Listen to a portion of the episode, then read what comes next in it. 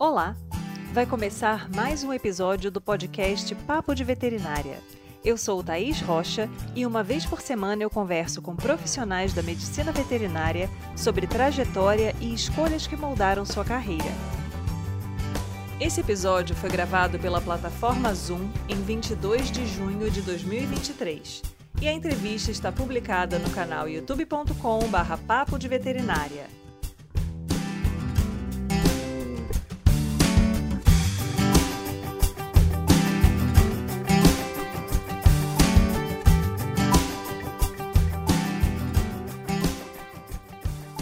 Esse episódio é histórico e tem participação especial. Chegamos à marca de 100 médicos veterinários entrevistados que vieram contar sobre a profissão e a sua trajetória para vocês. E a nossa convidada não poderia ser mais especial. Carla Abreu Soares é médica veterinária e fundadora do Programa de Formação em Medicina Veterinária Sistêmica no Brasil e no exterior. Atualmente, Programa Internacional de Visão Sistêmica para a Biosfera. Ela traz diversas percepções super importantes, não apenas sobre a medicina veterinária, mas também sobre a vida. Se você quer saber mais, então vem com a gente. Então seja muito bem-vinda, Carla. Thaís, muito obrigada. Está sendo uma honra poder estar aqui com todos vocês, com todos os os seus alunos, né, as pessoas que acompanham esse trabalho tão lindo e tão persistente que é trazer o conhecimento num canal aberto, onde as pessoas podem é, ir para além né, das fronteiras um pouquinho. Então, para mim, está sendo uma honra e um prazer estar aqui com você. Nós que agradecemos. Carla, eu gostaria de começar eu acho que com a abordagem é, que fala muito sobre o, a alma do seu trabalho, né?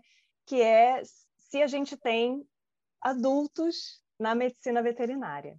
Essa é uma pergunta bem auspiciosa e a gente precisa respondê-la com muito cuidado. Quando a gente olha o inconsciente coletivo do sistema médico veterinário, isso foi tema do meu segundo livro, que foi O Médico Veterinário Samurai, a gente repetidas vezes observou no campo que muito dos comportamentos e das relações disfuncionais que nós temos dentro do sistema médico veterinário está numa parte da nossa psique que é da criança. Então, não é que existam, né, crianças, né, para a gente não trazer assim um aspecto ofensivo, mas é uma parte importante que tem guiado de forma inconsciente muitas das relações. Então, são as reivindicações, as expectativas, muitas vezes a forma agressiva e raivosa, onde a gente se relaciona, é, muitas vezes tentando salvar, ou muitas vezes é, se sentindo superior a outro ser humano, são é, traços indicativos de que estamos sendo guiados por uma parte do nosso inconsciente que é da nossa infância. Então, quando a gente olha para isso de uma forma mais profunda, terapêutica, sistêmica, a gente percebe que a gente pode fazer um longo e belo caminho para amadurecer. Amadurecer pessoalmente, amadurecer nas nossas relações, amadurecer na forma que olhamos e tratamos os animais. Então, é nesse sentido que a visão sistêmica dentro da medicina veterinária teve essa gênese, vamos dizer assim, esse início, né? E a partir daí, vários trabalhos foram se desenvolvendo, né, junto aos médicos veterinários, junto às instituições de ensino, aos conselhos regionais, é, as academias, para que a gente fosse educando né, essa criança, primeiro identificando e depois educando-a com a nossa parte adulta, que tem um potencial muito grande. Né? E a medicina veterinária ela expande muito quando a gente opera desse lugar é, menos agressivo, menos raivoso, menos fofoqueiro, então a gente olha de um lugar mais centrado, mais é, não contido, mas aonde eu tenho um pouco mais de respeito a esse outro ser humano que é um colega ou é um tutor ou é uma família, enfim. É muito interessante porque assim, passando pela formação com você, né, no nível básico e agora no avançado, a gente percebe uma série de nuances e, e como as pessoas que chegam até o programa já vêm percebendo, talvez de maneira um pouco mais consciente, essas conexões. E a gente sabe também que o médico veterinário é uma das profissões que tem questões muito importantes relacionadas à saúde mental, né? A, a, questões relacionadas à ansiedade, burnout. Eu lembro que o primeiro contato que eu tive com você, na verdade, foi assistindo uma palestra sobre síndrome de burnout na medicina veterinária e me chamou muito a atenção as percepções que você trouxe né, que a gente brinca, né, a tamancada de luz, como de uma forma muito, digamos assim, focada, né, certeira, mas ao mesmo tempo que não, não eu não me senti agredido ouvindo aquilo, eu, eu meio que vesti aquela carapuça, né? Você trouxe essas percepções sobre o porquê dos médicos veterinários acabarem de forma muito comum caminhando para esse tipo de é, questão, né, de sobrecarga de trabalho, de sobrecarga emocional. Então, eu gostaria que você comentasse um pouco não só sobre esse aspecto especificamente, mas como você chegou a essa percepção.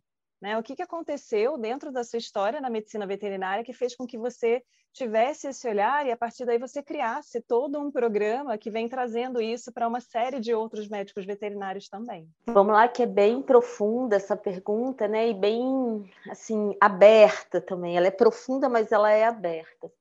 Então, vamos começar comigo e aí eu vou chegar por que, que é, a visão sistêmica olha da forma que olha para síndrome de burnout e suicídio na medicina veterinária. É, eu digo que é, o programa ele começou em mim há 21 anos, né? quando eu decidi ser médica veterinária, quando eu transitei por diversas áreas, por diversos países, diversas instituições. É, e no meio desse caminho eu sentia mais dor do que prazer, vamos dizer assim, né? no meu caminhar. Sentia dor com a pressão que era exercida, sentia dor porque eu não sabia cobrar o que eu achava, o que eu sentia que era é, digno do meu valor. É, eu tinha dor porque eu não suportava ver a morte dos animais, a, o sofrimento dos animais.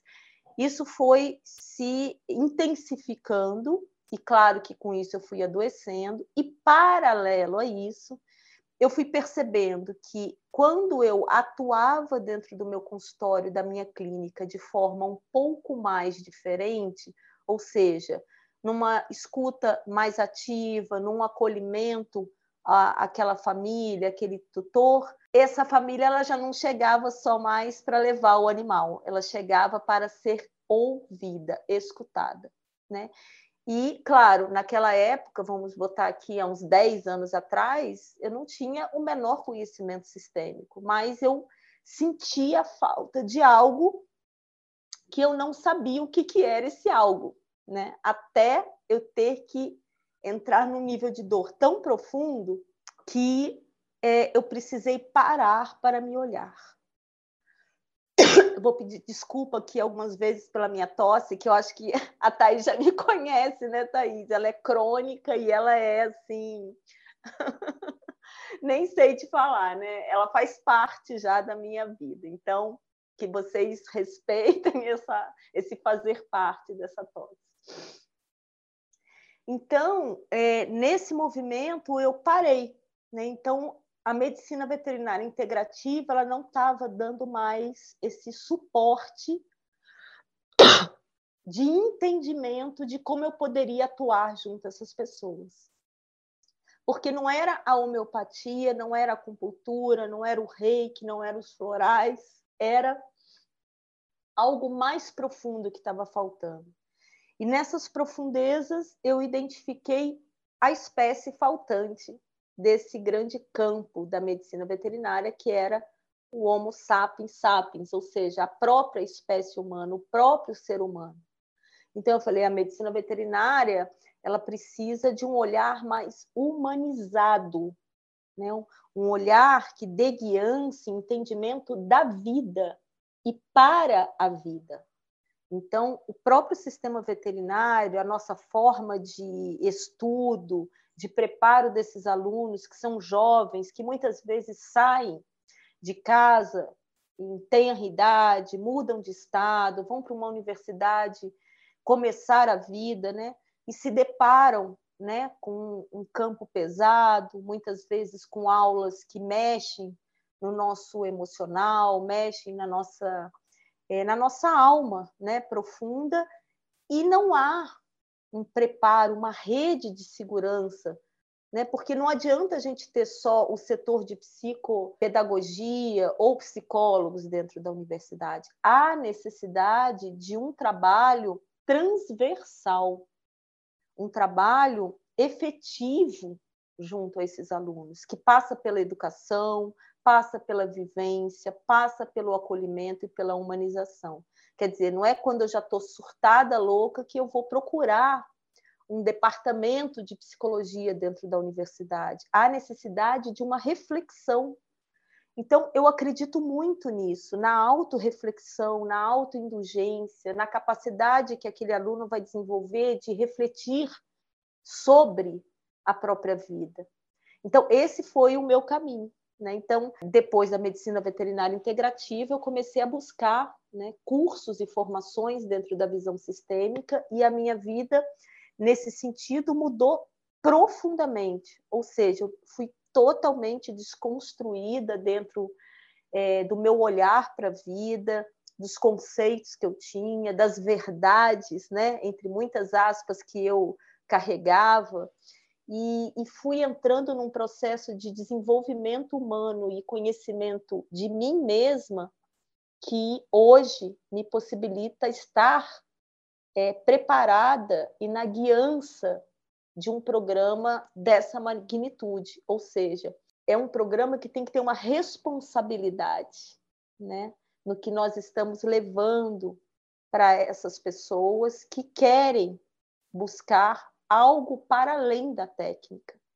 Trazer o fenômeno, trazer o desenvolvimento humano, a filosofia sistêmica, a educação sistêmica, para complementar a, a, minha cirurgia, o meu atendimento, o meu consultório, a minha clínica, as minhas relações de vida, as minhas relações de base, as minhas relações familiares. Então, Thaís, foi foi vivendo a minha própria dor, sabendo que esse médico veterinário passa, e eu sei, por isso que eu falo com muita propriedade nesse sentido.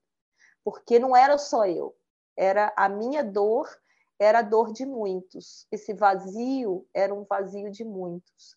Os meus questionamentos eram os questionamentos de muito. Por isso que faz sentido quando você escuta, por exemplo, uma palestra de burnout que é feita por mim, que traz esse olhar um pouco mais profundo e toca de alguma forma, né? Você é pego, né, de alguma forma por esse essa essa médica veterinária realmente está falando algo que porque não adianta a gente falar de burnout, suicídio, falando de sintoma, falando de vamos nos valorizar, que a vida é muito boa. Não adianta a gente ir por esse caminho a gente, em algum momento, para entender o burnout e o suicídio na medicina veterinária, a gente precisa aprofundar em nossas dores. Em nossas dores. Não tem outro caminho. E aí, quando eu mergulho nessas dores, eu caio de cara dentro do meu sistema familiar original, ou seja, pai e mãe. Essa é a base né, de todo o início desse trabalho. E ali eu vou é, lapidando, trabalhando, construindo, entendendo a minha vida, desde a minha vida uterina, né? aonde foi que eu me perdi nesse caminho, por que, que eu não me valorizo, por que, que eu não consigo cumprir uma agenda, por que, que eu não consigo descansar, por que, o meu preço é abaixo do meu valor, né? Então, o que, que é valor? Então, a gente vai trazendo esse aluno para uma reflexão profunda. Então, esse foi o meu caminho, através de mim e através da minha percepção dentro do meu clinicar, do meu medicinar, né? Que eu vi essa essa necessidade, essa demanda que já estava sendo trazida pelos próprios tutores, né? Seja ela por uma preocupação excessiva com esse animal, por um cuidado excessivo ou pela necessidade que ele tinha de permanecer mais de 30 minutos, 40 minutos dentro de um consultório falando sobre si mesmo.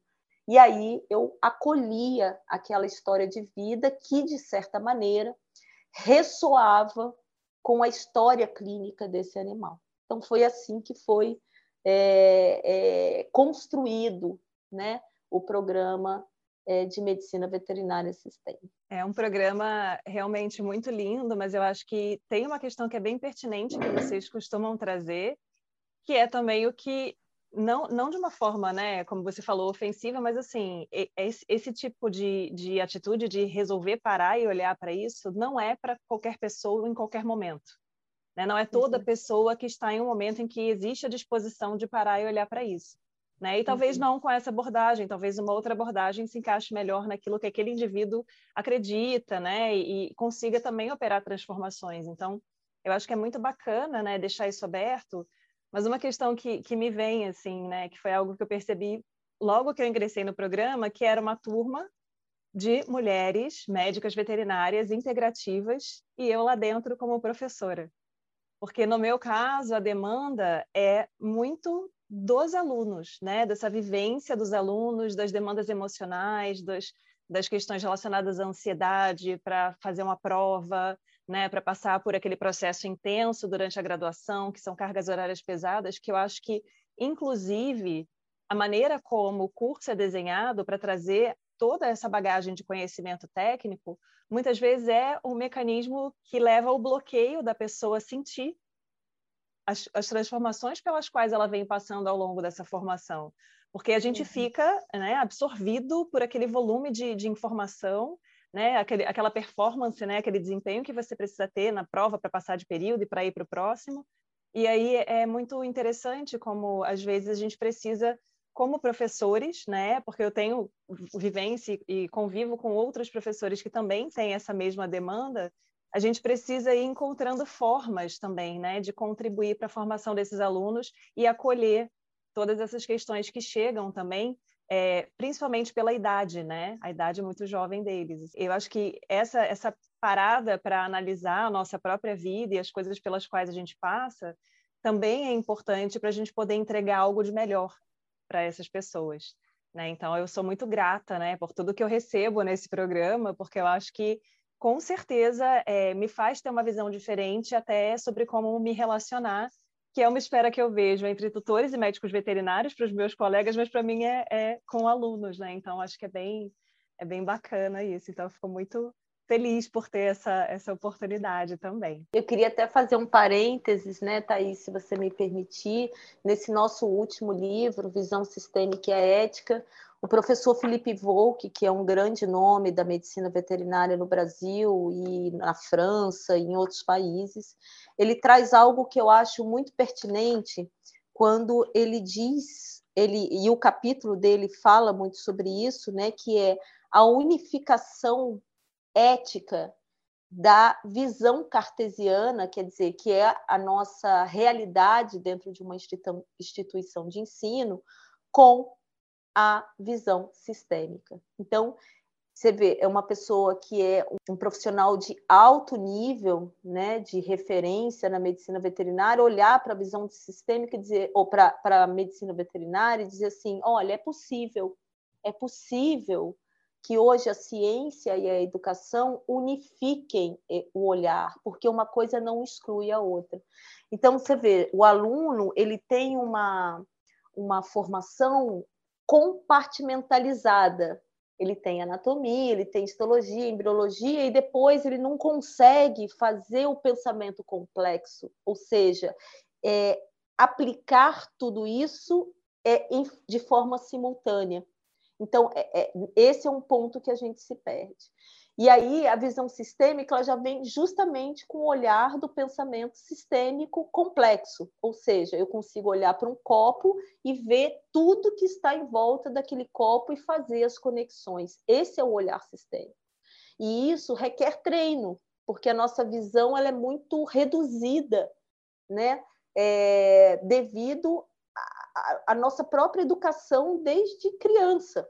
Né? Então, é matemática, português, história, e aí você não consegue fazer a matemática com português e a história tudo junto, porque a vida não tem esse, essa compartimentalização. A vida é a vida.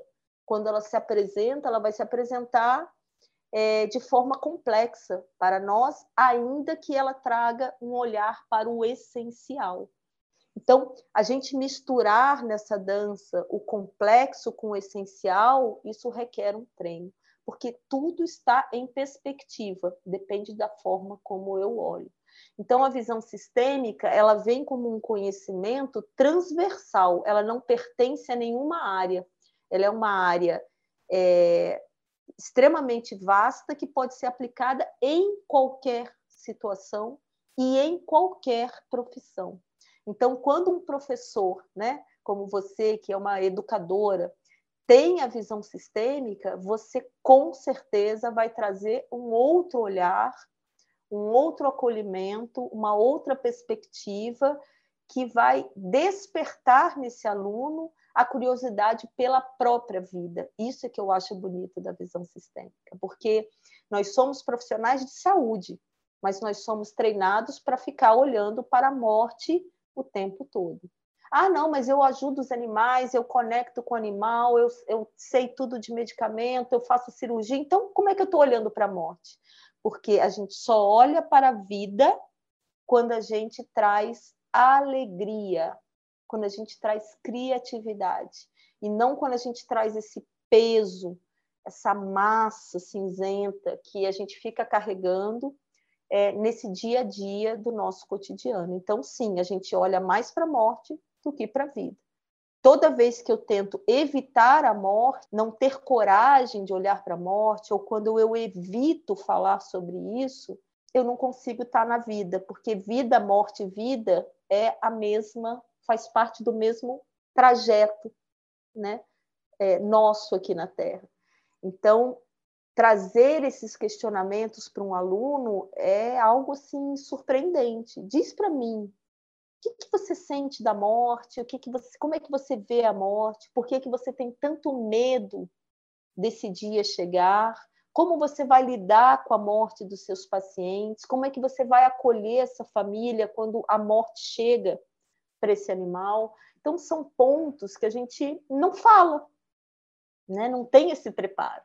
A gente vai fazendo eutanásias, vai tentando evitar, e nessa evitação e nessa pressão de trazer um menos sofrimento para o animal através da interrupção da vida, eu vou me cindindo emocionalmente e ficando em duas polaridades. Isso já foi um estudo bem profundo realizado por psicólogos. Ou eu vou para a hipersensibilidade, ou seja, eu já não suporto mais fazer a eutanásia, porque aquilo mexe demais comigo, ou eu vou para a polaridade oposta, que é a insensibilidade e a desconexão. Então, às vezes, eu até me coloco de uma forma mais raivosa, mais dura, mais impaciente com o tutor, com o animal. E, ok, aqui eu não estou sentindo nada, isso não me afeta, e aí eu entro naquele movimento da negação desta dor que não é vista e não é acolhida e não é trabalhada. Isso vai trazendo para esse profissional uma desconexão com a própria vida, que é a forma de se proteger da dor. Né? Então, tudo isso a gente olha dentro da visão sistêmica com muita seriedade, muito carinho, né? para que esse profissional ele tenha força, mas dentro dessa força ele não perca o seu afeto, a sua dignidade, o seu caráter, a sua amorosidade, né? a sua perspectiva de sonhar, de desejar projetos, de romper barreiras, né? de ir para além daquele olhar que ele foi treinado e que está muitas vezes identificado. Então, eu acho que é nesse sentido que a gente vai é, trabalhando né, dentro do programa. E essa semana, inclusive, eu estava pesquisando na internet, né, sobre outros é, programas que às vezes têm uma abordagem semelhante ao canal e, e pesquisando né, o que os profissionais falam. E aí me veio uma questão muito interessante, que era uma profissional falando sobre o veterinário insubstituível. E aí, imediatamente, eu, eu conectei essa informação, e é claro que eu, eu penso muito da forma como você colocou, né? A gente, tem, a gente enxerga tudo em perspectiva, e eu acho que quanto mais a gente entende que a nossa visão sobre as coisas é muito limitada, porque também está muito atrelada à nossa vivência, à nossa história de vida e as, as experiências que a gente teve, né? É, a gente acaba, às vezes, atribuindo interpretações que podem não ser exatamente o que a pessoa estava querendo dizer dentro daquele contexto.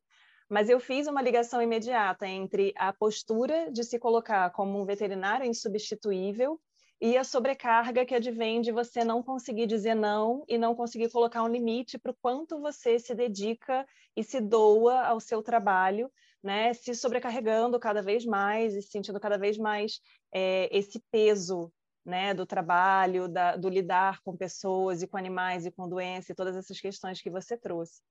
E aí é, eu acho às vezes muito complicado, né, como isso pode chegar principalmente no aluno mais jovem, porque as pessoas mais novas elas têm muito mais essas polaridades exacerbadas, né? As pessoas querem é, respostas, e a gente vê isso muito na, no dia a dia clínico. Professor, o que, que é isso?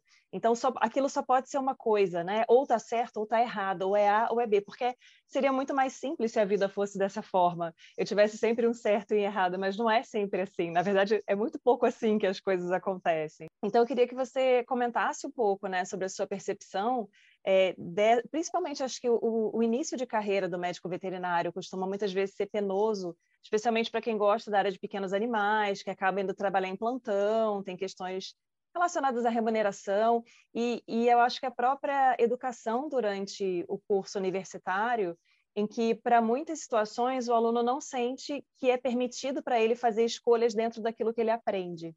Então, já houve situações, por exemplo, de uma aluna falar para mim: ah, professora, a gente aprendeu sobre eutanásia, mas não é algo que eu queira fazer, eu tenho que fazer. Eu falei: você não, não tem que fazer nada, né? mas você tem que estar muito é, segura do que isso representa para você. Porque você também precisa ter uma postura para dizer não e o porquê você está dizendo não. Para que isso venha, por exemplo, para um proprietário que te solicita esse tipo de, de abordagem, né? é, que você não está indo contra ele, que existe uma razão para aquele posicionamento. Então, assim, que, que, qual é a percepção que você tem né, sobre essas dinâmicas que a gente percebe muito, principalmente nos profissionais mais jovens? Bom, eu vou voltar um pouquinho atrás, porque essa fala é importante a gente se debruçar um pouquinho sobre ela, né, sobre a questão do médico veterinário ser insubstituível. É, quando a gente fala uma frase potente que, na verdade, afeta muitas pessoas como essa, a gente tem que perguntar de que lugar essa frase emerge com tanta certeza. Quando a gente estuda sistemicamente, a gente percebe que dentro da nossa primeira infância há uma tendência a gente é, se inserir é, na relação do casal, do nosso pai e da nossa mãe é, por haver um conflito, por haver muita briga, por haver abandono, alienação ou algo aonde eu, como criança, olho para esses adultos e digo: nossa, eu preciso salvar. Se eu é, sair de cena, é, esse papai vai embora, mamãe vai embora. Então aí a gente já entra dentro de um triângulo né, que é a gênese de todo o triângulo, que a gente chama de triângulo de Karpman. Karpman é o nome do pesquisador que estudou as triangulações. Então, o campo da medicina veterinária ele fica inserido dentro de é, um campo triangulado, ou seja, a minha infância, que já é de Salvador, ela só pode ser insubstituível, porque todo herói não tem tempo nem hora para descansar, nem para dormir, nem para servir a vida. Ele está o tempo todo buscando uma postura de herói ou heroína, de salvador. E aonde tem um salvador, que é onde se desencadeia a triangulação, existem as vítimas e existem os perpetradores, que são os algozes. Então, quando a gente tem essa fala, esse discurso dentro da medicina veterinária, a gente está se colocando num lugar muito acima da expectativa humana. Né? Porque filhos não conseguem salvar pais. Nós não vamos salvar o mundo, nós vamos ajudar o mundo. E para que eu ajude o mundo de uma forma é, tranquila, eu preciso ordenar essa ajuda. Eu preciso estabelecer regras, valores que delimitem um espaço de segurança para que eu não dê o que eu não tenho ao outro. Então, como a gente opera nesse lugar do salvador e do herói, o que, que acontece? A gente dá mais do que a gente tem. Então, a gente adoece por não ter esse limite. Então, a gente se sente exausto, estou enxugando gelo, porque tudo que eu faço não é reconhecido, não é validado, é, não é precificado, eu sempre faço além das minhas obrigações, e isso vem de um, um lugar muito da minha história familiar lá da minha infância. Então, a fala dessa colega vem muito provavelmente desse lugar, que é uma fala inconsciente. Né? Então, a gente tem que ter muito cuidado, como tem a frase, né? Gosto mais de gente do que de animais. Isso é uma frase que a gente fala brincando, que a gente fala é, de uma forma até jocosa, mas quando a gente vai estudar profundamente o pano de fundo dessa frase, existe muita dor, existe uma desconexão consigo próprio. E a gente vai trazendo isso para os alunos desde jovem. Ah, por que, que você está fazendo vestibular? Ah, porque eu não sei lidar com gente, porque eu detesto gente, então eu gosto dos animais, os animais são melhores que as pessoas. E aí a gente vai nessa fala inconsciente quando a gente vê a dor é desse tamanho, porque na medicina veterinária a gente tem que lidar com gente. O animal, ele é só um elo entre eu e você. Né? Então, acho que é por aí que a gente tem que ir esclarecendo, trazendo esse conhecimento para as pessoas. E aí eu me perdi com o restante do que você falou. Eu falei, eu falei sobre a questão dos profissionais jovens que às vezes têm esse caráter um pouco mais combativo, um pouco mais é, de um excesso de dedicação e de doação e de aceitar muitas vezes condições de trabalho que não estão de acordo né, com aquilo que eles têm a, a possibilidade de oferecer, porque acaba sendo o caminho mais comum dentro dessa trajetória inicial do, principalmente de quem trabalha com pequenos animais, mas isso acontece em várias outras áreas também, né?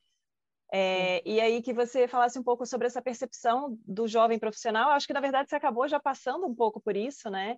Que traz muito esse aspecto relacionado à infância e à história de vida, que eu acho isso, essa questão interessante também, né? Como na realidade esse tipo de dinâmica permeia a vida de praticamente todas as pessoas, né? Se você para para refletir, é, dificilmente alguém não passou por alguma dinâmica parecida. Então isso acaba sendo uma marca comum, acho que é ao ser humano de uma maneira geral. É, mas esse início de carreira, às vezes, ele é mais é, complicado, né? ele é mais desafiador, exatamente porque a pessoa tem essa questão é, de querer é, assumir um papel e, e, e um, dedicar algo que ela ainda não consegue é, manter ali, né? que ela não consegue sustentar. Então, é, como é que você percebe essa questão né, do jovem profissional entrando no mercado e todos esses desafios que ele acaba encarando, né? quando ouvindo você falar e eu vou trazer através da minha percepção sistêmica, né?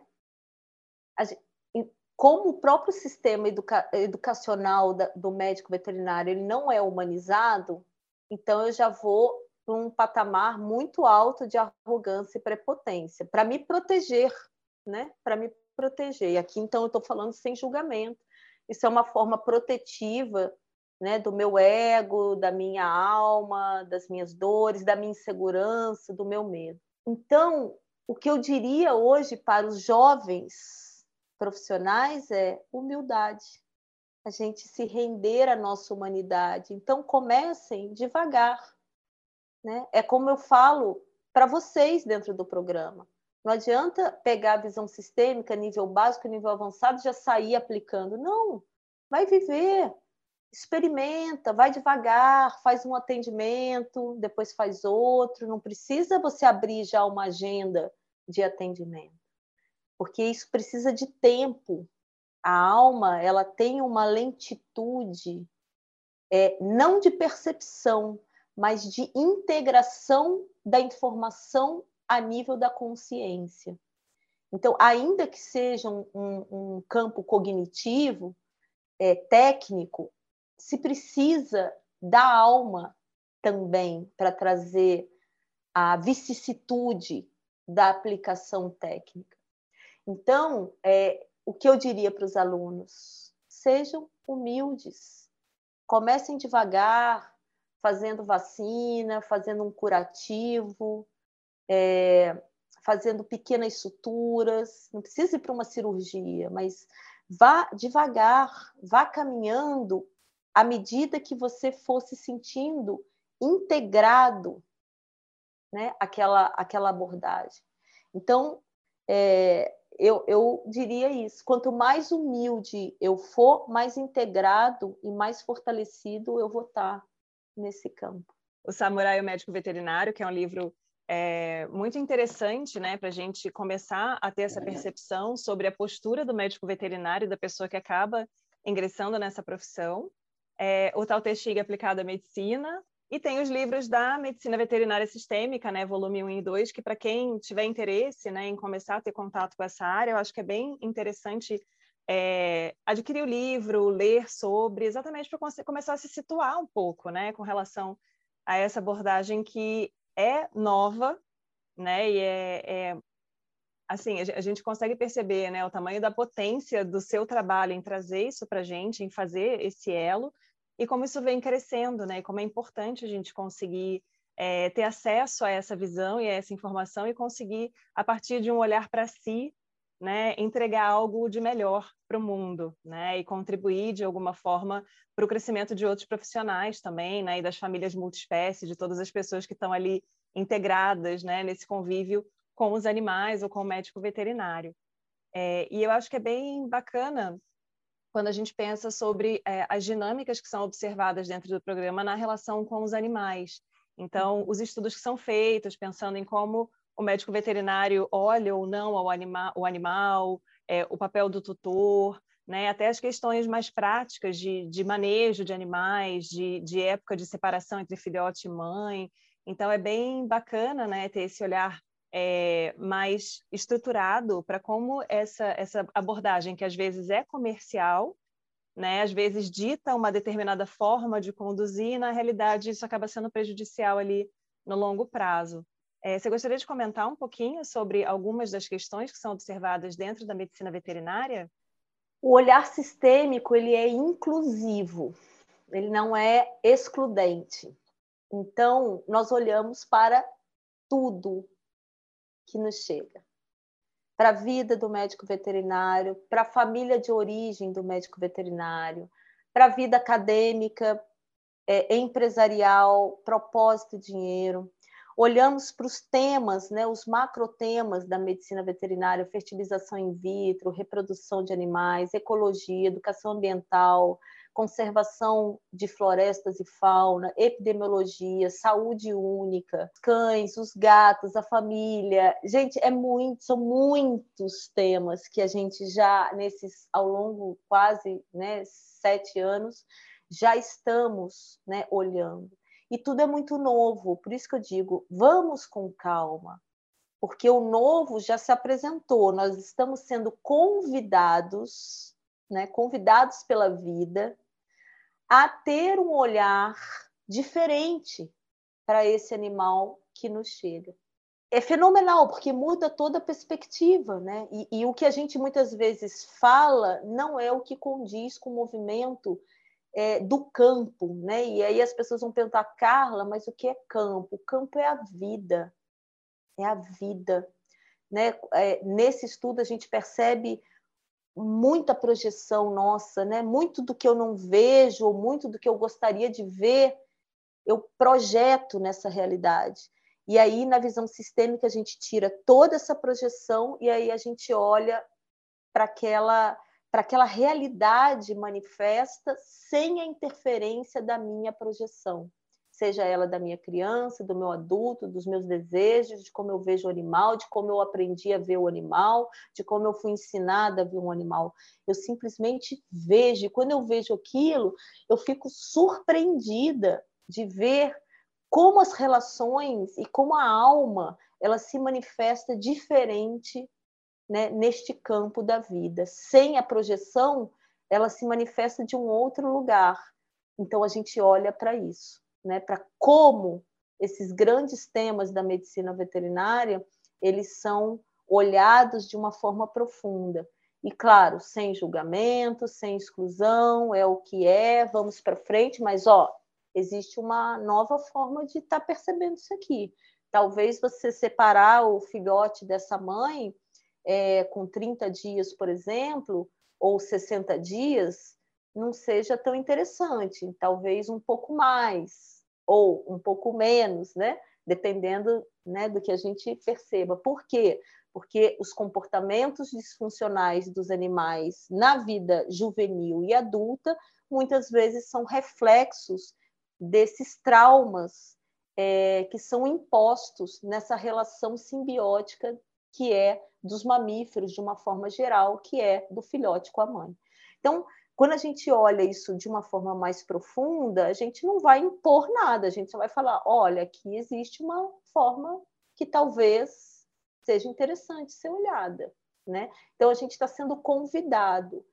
E, como eu te falei, tudo isso é muito novo. Né? Então, a gente está aprendendo a conceituar, estamos aprendendo a lidar com essa família, estamos aprendendo a estabelecer um limite, qual é o limite do psicólogo, qual é o limite do psicanalista, qual é o limite do médico veterinário, que é sistêmico, qual o lugar desse médico veterinário que olha para a família, olha para a casa do cliente, Quer dizer, ele não está olhando só para o animal, para o sintoma, para a doença e para o tratamento. É algo muito mais amplo e complexo. Então, nós estamos sendo aprendizes nesse caminho. Agora, uma coisa que para mim está claro desde o início desse trabalho é que é um trabalho de extrema sacralidade e seriedade. Então, não é qualquer escola, não é cursinho online que vai formar esse profissional, que vai trazer essas bases de uma forma séria e ética. Não é, gente. É na prática, é vivendo esse caminho, né? é experimentando esse caminho. E, e esse caminho não é aqui, ele é corpo, ele está é, buscando uma harmonização, uma coerência entre o que eu penso, o que eu falo e o que eu sinto. Né? Então, isso não se faz num curso online, isso se faz na prática. Então, eu tenho muita honra de dizer isso, que isso é um princípio e um valor do Programa Internacional de Estudos em Visão Sistêmica para a Biosfera desde o início. E a gente o tempo todo fala isso, parece que a gente é chato e tal, mas é uma base que eu não abro mão. A gente tem alguns estudos de educação à distância, mas eles são complementares. Eles jamais vão substituir uma formação é, de nível básico, ainda que esse aluno não queira ir para o nível avançado, ok, aquilo ali para ele foi o suficiente, mas o nível básico é um mínimo para esse profissional começar a entrar nesse trabalho, que é um trabalho sagrado. Por que sagrado? Porque eu entro num campo sagrado. A célula familiar é um campo de sangue, de dor, de segredos, de morte, de assassinatos, de perdas, de abortos. Então, eu não posso meter a minha mão aí sem ter um mínimo de preparo, porque eu posso é, retraumatizar, eu posso lesionar ou mudar um destino que já é determinado a esse sistema familiar e desse animal, muitas vezes. Né? Então, é, é, um trabalho que eu tenho que estar muito centrada, por isso que eu digo, visão sistêmica é um trabalho para adultos, não é um trabalho para criança, não é um trabalho para eu brincar, não é um trabalho para eu fazer dancinha, não é um trabalho para eu expor campos é, em redes sociais. Então, é um trabalho que precisa de silêncio, que precisa de percepção, que precisa de acolhimento e que precisa de treino. Esse treino é o que a gente propõe dentro do programa, que é o que você é, vivenciou e está vivenciando, né? Então, você vê que a gente vai caminhando, né? Não é uma coisa assim, o básico é completamente diferente do avançado. A forma como vocês chegaram, a forma como vocês estão saindo, né? Então, é, é, é nítido, né? Essa, essas mudanças graduais que vocês vão trazendo para o próprio corpo, para o próprio ser humano que vocês são, né? Então, eu acho que isso aí, para mim, é ponto indiscutível numa formação é, séria de educação sistêmica, de visão sistêmica para a família multiespécie ou que seja ainda é, de uma forma é, mais ampla, para além né, da relação humana e animais. Carly, para encerrar, é, eu acho muito interessante a gente fazer uma avaliação retrospectiva, porque eu acho que a gente se encontra em vários momentos ao longo da vida em que a gente fica com muita. É, a gente tem muitas incertezas e muita insegurança com relação ao que, que vai ser a nossa vida amanhã. E aí, às vezes, a gente parando e olhando para trás, né, onde a gente estava, de onde a gente veio e como a gente veio caminhando, é, possibilita a gente se surpreender com caminhos que às vezes a gente nem imaginava que existiriam ali ao longo da trajetória. E a gente percebe que muitas vezes, quando a gente muda a visão para a profissão, a gente acaba se deparando com uma gama de outras possibilidades que trazem, ainda que você esteja mais amadurecido dentro desse processo de construção profissional, uma insegurança também de, nossa, né, eu estava olhando para cá, agora eu estou olhando para um outro lugar, e aí? Né, como é que faz para manter isso em movimento? você tendo esse perfil, né, de quem trabalhou com animais selvagens na floresta e fez pesquisas com preguiças e tatus e, né, visitou outros países, fez um trabalho super amplo, foi premiada, e aí você vai para integrativa, né, e aí, assim, a gente compartimentaliza até no contar a história do outro, né, mas só para manter uma linha. É, e agora você está na sistêmica transformando a vida de pessoas. Então, como é que você percebe né, essa questão de trajetória, com os caminhos que vão se apresentando ao longo da vida, né? As possibilidades que a gente começa a ter acesso a partir do momento que a gente amplia esse olhar. Viver com o que se apresenta. Esse é o caminho. Viver com o que se apresenta. Não rejeitar o que se apresenta. Esse é a sabedoria do caminho.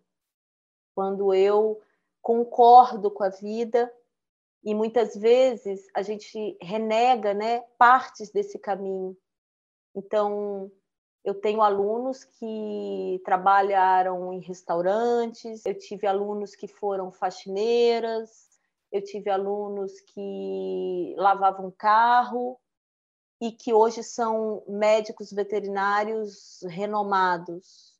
Mas aquela história lá do passado, que foi o que se apresentou isso foi acolhido e sem aquela parte, essa pessoa não teria chegado onde chegou. Todas as profissões e todas as partes e tudo que eu faço contribui para onde quero, entre aspas, chegar. Porque nem sempre o que eu quero é o que vai se apresentar para mim. E aí é que está a sabedoria. A vida, ela não traz a garantia e nem segurança ela traz movimentos que às vezes são causa e efeito, ou muitas vezes elas estão correlacionadas com lealdades do meu sistema familiar, ou elas se apresentam de forma como um merecimento, de fato. Mas às vezes não é como eu quero, é como é bom para mim. Então, quando eu tenho essa sabedoria, tudo que se apresentar será válido, será para o meu crescimento, será para o meu aprendizado, será para eu chegar aonde eu desejo chegar. E quando eu tenho esse foco, tudo faz parte. Qualquer passo que eu faça será importante para eu chegar nesse caminho, né? para eu chegar na, né, nesse objetivo. Lembrando que o mais gostoso do caminho não é chegar nesse objetivo, é você vivenciar com gratidão e entendendo que tudo que acontece neste momento é o caminho, já é o objetivo. Então, aqui eu estou bem, lá na frente eu vou estar tá bem, mas porque aqui atrás eu estou bem. Então, eu estou desfrutando do caminho. E aí, esse objetivo, ele é só mais para eu descansar sobre ele do que para eu é, trazer como uma vitória para mim. Porque o gostoso disso tudo é vivenciar o caminho e não o fim desse caminho. Viva o caminho. Quando eu olho lá para trás, para Carla lá de trás, que trabalhou com os índios, que trabalhava no campo da pesquisa, aquilo era extremamente importante para mim. E o meu sonho era escrever um livro. E eu não conseguia, por quê? Porque eu não precisava, eu não estava pronta para aquilo. Eu precisava percorrer ainda muitos caminhos, pequenos caminhos, caminhos difíceis, para que eu conseguisse um dia escrever a minha primeira linha do meu livro. Então, por isso que eu digo, a vida ela não é compartimentalizada, ela é um contínuo, é um fluxo de experiências e de vida. E se eu tenho esse olhar, eu vou experimentar com alegria e gratidão tudo que se apresentar na vida. E esse primeiro passo eu só consigo dar quando eu olho primeiro para trás, ou seja, para os meus ancestrais, para os meus pais, e eu concordo com eles. Eu digo sim, você é o pai certo para mim e você é a mãe certa para mim quando eu consigo dizer isso para o meu coração, e aqui eu sinto um preenchimento de paz e amor da forma que é, e não da forma que eu gostaria que meu pai fosse ou minha mãe fosse, mas da forma que é, aí eu vou conseguir olhar para a vida e ter esse mesmo olhar sobre a vida, concordando e dizendo sim, e entregando o meu melhor. E vivenciando tudo isso com gratidão e alegria. Ou seja, olhando para a vida. Ainda que o final seja a morte. Mas enquanto eu estiver aqui, estarei vivenciando isso com amor. Não tenho nem palavras para agradecer tudo que você sempre entrega, né? Então acho que não só agora nesse momento no nosso centésimo convidado, né, compartilhando a sua história, suas percepções, eu acho que de uma forma muito profunda, porque você não é uma pessoa que faz nada de outra forma, né? Sempre é assim, com esse nível de profundidade, de grandeza. É, nas lives que você faz no Instagram, então você sempre traz muitas reflexões, sempre são, são momentos que mexem com a gente, quando a gente consegue parar ali, principalmente ao vivo, né? E ir acompanhando é, é sempre muito transformador. E eu acho que traz muita reflexão e, e ajuda realmente a, a se manter nesse caminhar e nesse olhar de uma forma positiva para a vida com todos os desafios que se apresentam, porque às vezes parece, né, que quando você fala, você diz que é, é, importante você olhar com gratidão e concordar com as coisas como são, que a sua vida é muito fácil e para você deve ter sido super simples dizer esse sim. A gente sabe que não é bem assim que acontece uhum. para ninguém, basicamente, né? São desafios diferentes dentro do caminho de cada um, mas a gente sabe que existem sim, né? e é, é, particular de cada pessoa saber o que, que aquilo representa dentro da história dela. Então, queria te agradecer muito, muito, muito por esse momento. Dizer que, né, eu já te falei isso em outras ocasiões, eu gostaria de reforçar mais uma vez o quanto você transforma as nossas vidas. Então, te agradecer por isso também. Eu, eu queria finalizar dizendo que eu vejo muito você, né? e vejo o tanto que você caminhou, o tanto que você teve coragem de mergulhar na sua história, se revirar nos seus escombros e dizer que você está cada vez mais iluminada, mais viva, mais brilhante, mais fortalecida.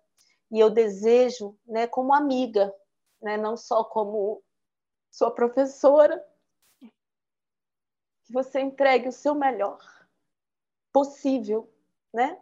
Nesse programa lindo que você conduz, trazendo muita diversidade, né? Eu fico impressionada, gente, como é que ela consegue olhar para gado, cavalo, clínica, doença, pessoas, ensino, educação integrativa, sistêmica, isso já mostra né, o seu olhar inclusivo, o seu, seu olhar biodiverso, que é, é, é uma necessidade hoje da gente ter essa postura da inclusão.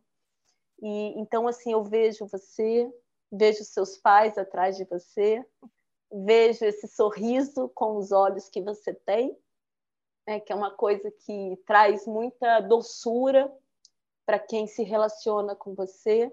E eu desejo sucesso. Não só agora nessa virada de chave, onde você alcança o seu esforço, pagando o preço que você paga para atingir 100 convidados. E como o grande biólogo Rupert Sheldrake, que traz né, os estudos dos campos morfogenéticos, ele diz é no centésimo que a gente muda a consciência de um sistema, de uma espécie e de um é, planeta. Então, parabéns por você alcançar esse centésimo e trazer um novo campo de consciência para a medicina veterinária. Então, eu sou muito grata a você e faço uma reverência ao programa, a você, aos seus estudos e a esse é, espaço que você cria, né, que é o Papo de Veterinária, que é um espaço muito é, amoroso. E eu tenho certeza que você vai alcançar outros níveis de trabalho com esse é, campo que você hoje vira essa chave. Né? Então, muito obrigada por contribuir para a mudança epigenética e consciencial da humanidade. Este foi o Papo de Veterinária. Obrigada por ficar conosco até aqui. E não esqueça de compartilhar com seus colegas que também gostariam de saber mais sobre a profissão. Toda quarta-feira temos vídeos novos no youtube.com/barra Papo de Veterinária. E às segundas-feiras estarei aqui com vocês para mais um episódio. Até lá!